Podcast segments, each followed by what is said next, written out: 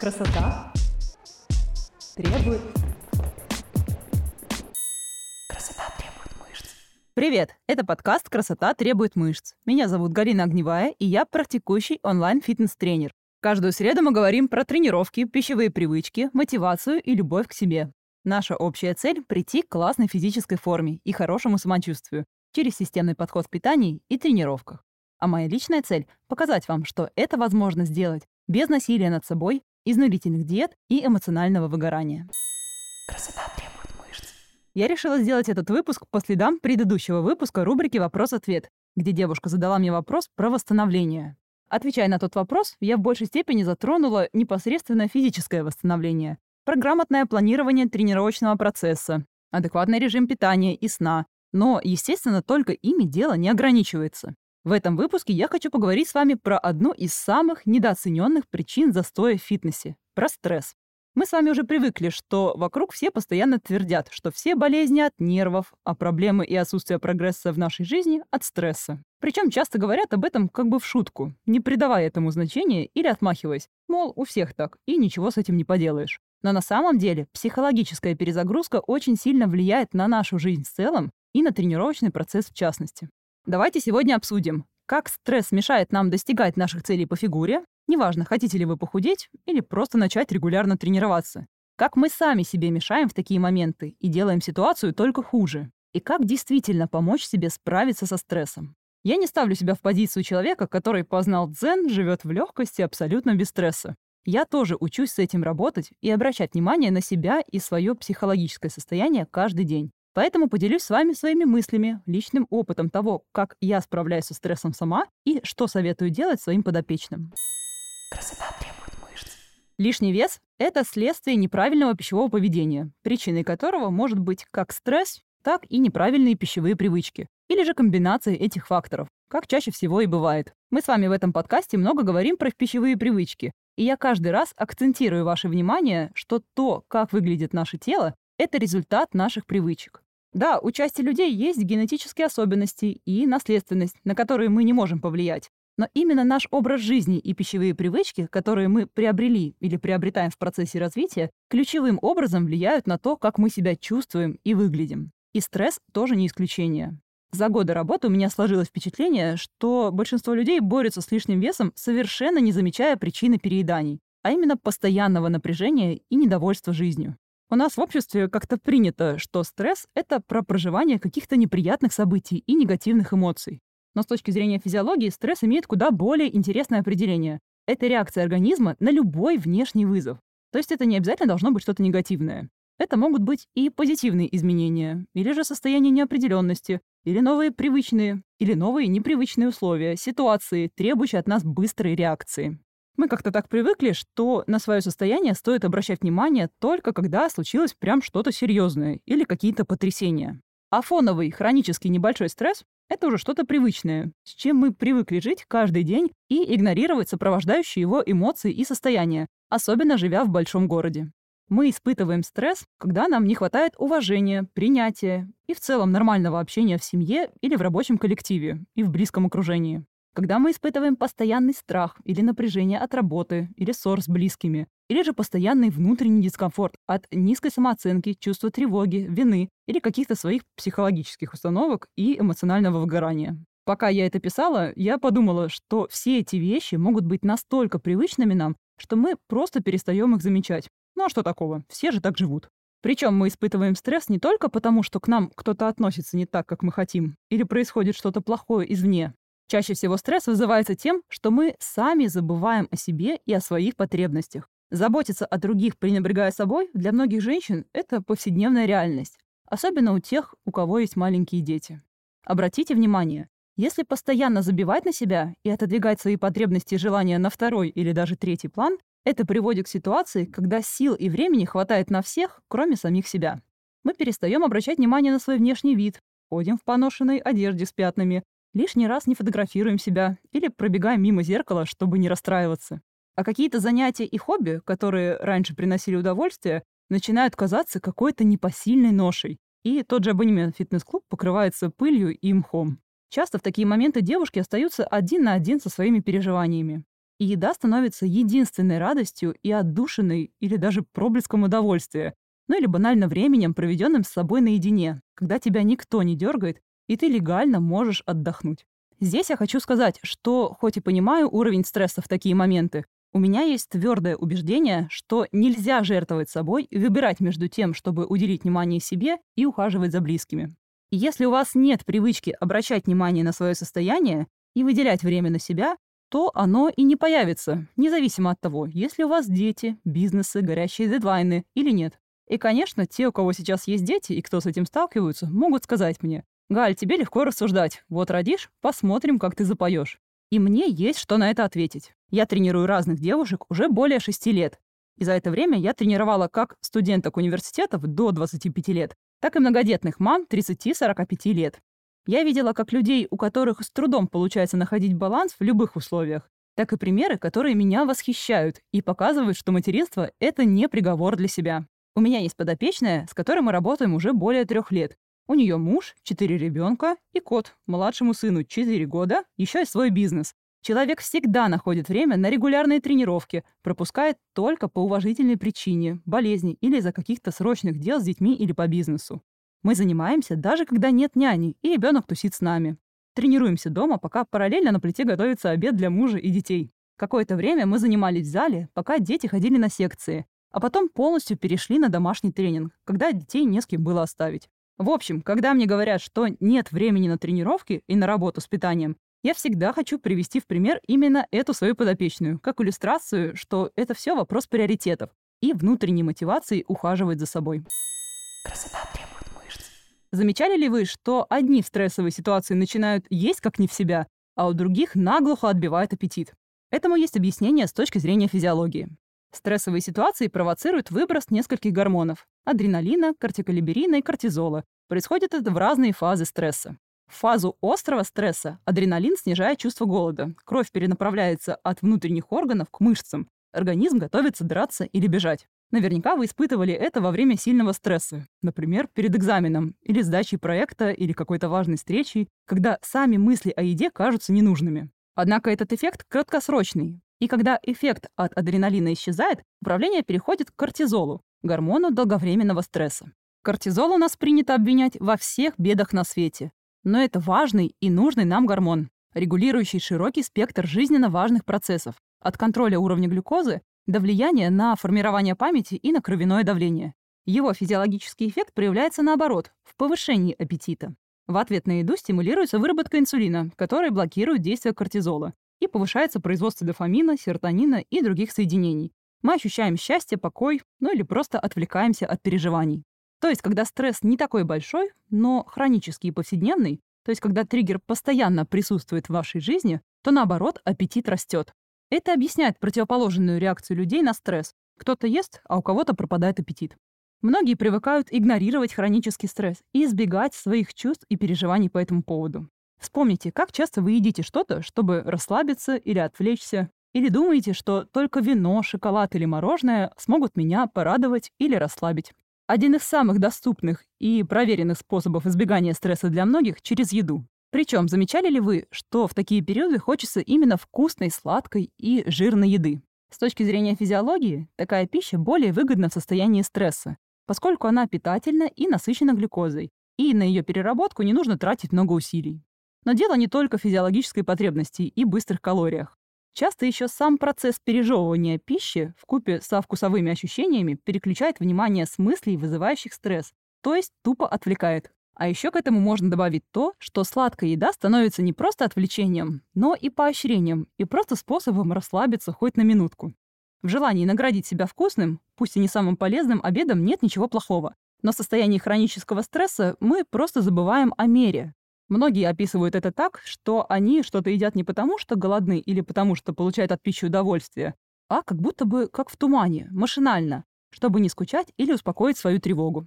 То есть в таком случае стимулом к приему пищи становится не физиологический голод, а эмоциональный дискомфорт, то есть наше психоэмоциональное напряжение.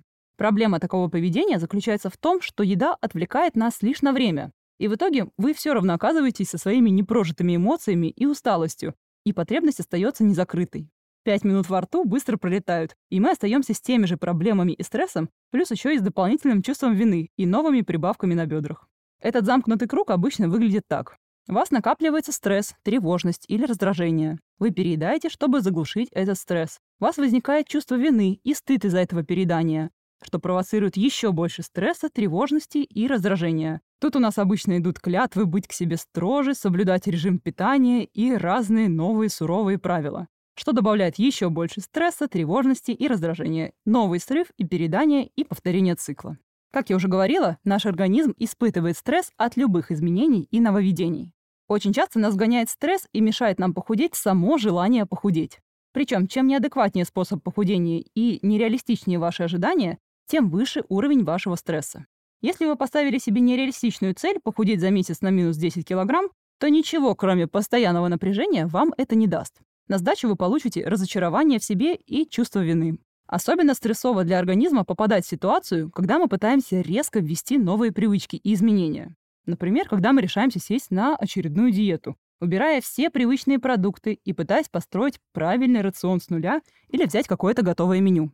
Я еще замечала такую вещь, что от попыток строго держать правильное питание у многих часто проявляется сильное беспокойство по поводу того, что а полезно ли это есть, а можно ли мне этот продукт на ПП, а я так хочу хлеб, но хлеб нельзя на ПП, и мне надо держаться. И все эти мысли постоянно крутятся в голове, вплоть до того, что даже самый безобидный перекус превращается в паранойю. Стремление сделать свой рацион более здоровым – это хорошо, но если оно приводит к существенным ограничениям в выборе продуктов, это тоже может быть сильным источником стресса в вашей жизни.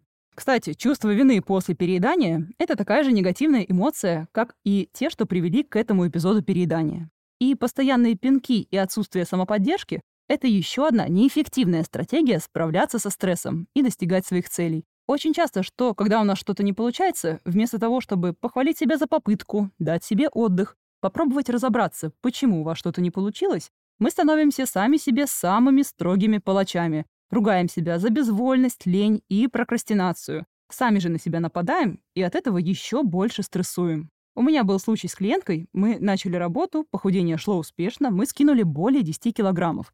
Но потом навалилась жизнь. Адаптация в новой стране, смена работы и связанный с этим стресс давали о себе знать. Девушка все чаще находила себя в состоянии постоянной усталости. Было непреодолимое желание постоянно что-то жевать. И даже пока она готовила ужин, перебивала аппетит снеками. Держать дефицит стало сложно, она стала пропускать тренировки. Мы поговорили откровенно, и она поделилась, что в последнее время она постоянно себя ругала за то, что она не может держать планку для похудения, что у нее нет сил тренироваться, но при этом ей правда это нужно, и она правда хочет продолжать видеть изменения. Масло в огонь подливали мысли о предыдущем положительном опыте. Я же уже худела, почему сейчас не работает? Хотя, казалось бы, на свой положительный опыт, наоборот, можно опираться.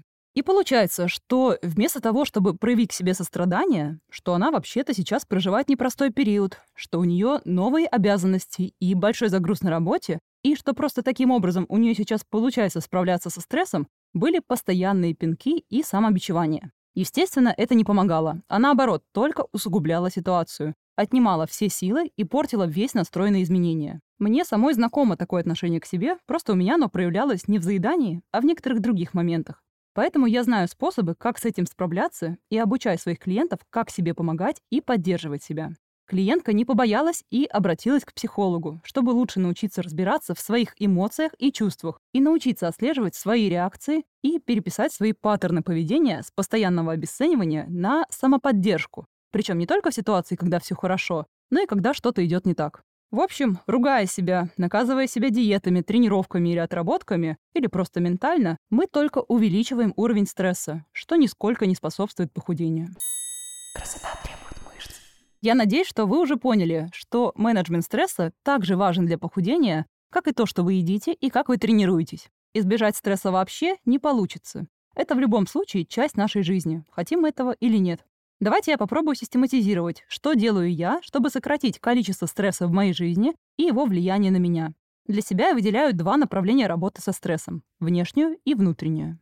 Если мы говорим про внутреннюю работу, то, во-первых, важно научиться вовремя распознавать у себя этот самый хронический стресс. Можно выделить общие признаки – повышенная раздражительность, усталость, головные боли, расстройство желудка, изменения в пищевом поведении, например, пропадание аппетита или, наоборот, неконтролируемый аппетит, нервозность. Года четыре назад я была в ситуации постоянного стресса и перенапряжения в работе. Работала по 10-12 часов в клубе и закатывала глаза при слове work-life balance. И спустя какое-то время совершенно случайно узнала, что стучу зубами ночью во сне. И долгое время просто игнорировала остальные звоночки психоэмоционального перенапряжения. Причем нужно научиться распознавать не только само стрессовое состояние, но и свои эмоции. Например, в случае с перееданием научиться различать подлинный голод и желание пожевать ради удовольствия. Наиболее популярный совет в такой момент перед приемом пищи на секунду остановиться и задать себе вопрос. Вам хочется полноценный прием пищи с белком, сложными углеводами и овощами или печеньку?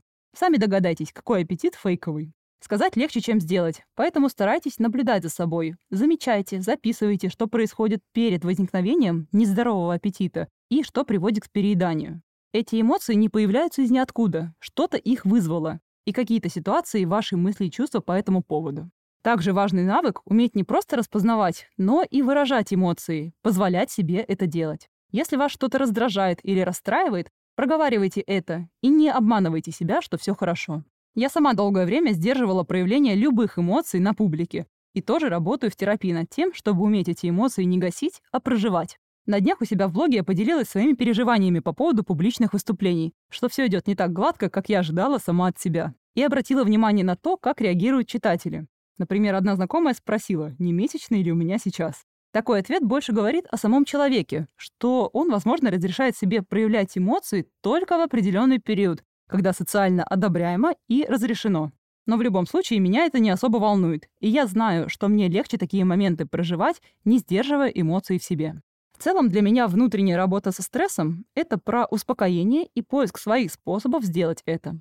Например, если вы переедаете вследствие какой-то эмоции, надо понять, как ее реализовать другим способом, то есть искать свои способы бороться со стрессом без еды. Для кого-то это могут быть ванночки с пеной, а для кого-то хорошо грушу побить. Я считаю также важным уметь не убегать от негативных эмоций, а работать с причиной стресса.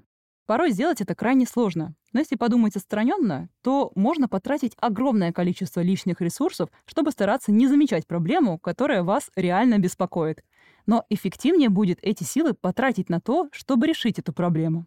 Если говорить про какие-то внешние моменты управления стрессом, то для меня это в большей степени про планирование и подход к рабочим моментам. Например, многозадачность — это очень сильный фактор стресса. Поэтому я учусь фокусироваться на одном занятии за раз.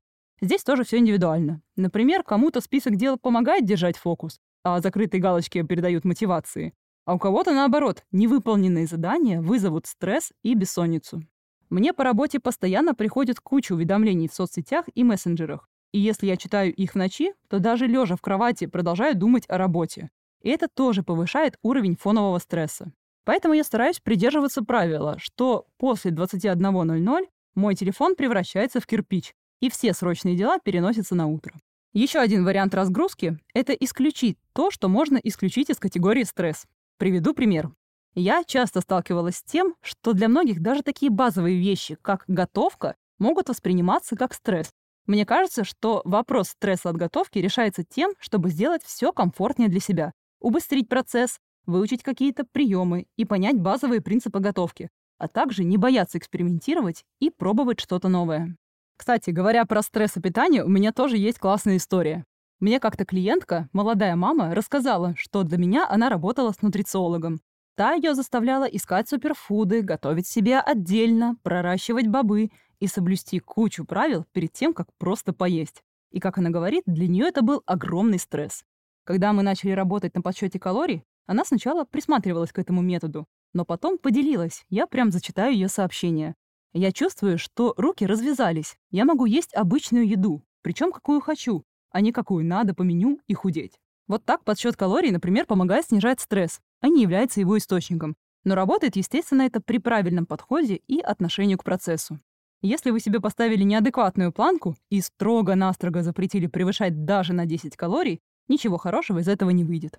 Ну и в конце скажу, что важно научиться придерживаться режима питания и тренировок и всяких полезных привычек. Это кажется простым и очевидным, но большинство людей, с которыми я разговариваю, испытывают трудности уже на этом. Планирование и системность будут вашей опорой в любых стрессовых жизненных ситуациях. Я уже много раз говорила, что для меня таким способом справляться со стрессом являются регулярные силовые тренировки. Особенно сильный эффект я ощутила от этого в период, когда переехала жить в другую страну. Меня колбасило от неопределенности в жизни, а тренировки были практически единственным островком стабильности в моей жизни, пока я не адаптировалась до комфортного уровня. И, конечно, разрешайте себе получать помощь, начиная от делегирования повседневных задач, заканчивая эмоциональной поддержкой и профессиональной психологической помощью. Кто-то любит поговорить с кем-то из знакомых или друзей о своих проблемах, но для меня, какие бы классные друзья у меня не были, какие-то личные моменты лучше решать со специалистом. Помните, что постоянный стресс – это проблема, которая не просто мешает вам похудеть, но и провоцирует возникновение болезней и сокращает срок и качество вашей жизни. И на этом мы заканчиваем сегодняшний выпуск. Большое спасибо, что дослушали его до конца. Подписывайтесь и оставляйте ваши комментарии. Ваша обратная связь поможет мне делать выпуски еще интереснее и информативнее. А еще мне очень приятно, когда вы меня репостите и задаете вопросы. Не забывайте про мою страницу в Инстаграме и телеграм-канал «Огневая печет булки». Там вы сможете больше узнать обо мне и моем подходе, а также задать вопрос и получить ответ. А самые частые вопросы я буду разбирать в эфире подкаста. Все ссылки в описании к выпуску. Услышимся с вами в следующем выпуске уже через неделю. И помните, что красивое тело требует не жертв, а любви к себе и немножечко дисциплины. Пока. Красота требует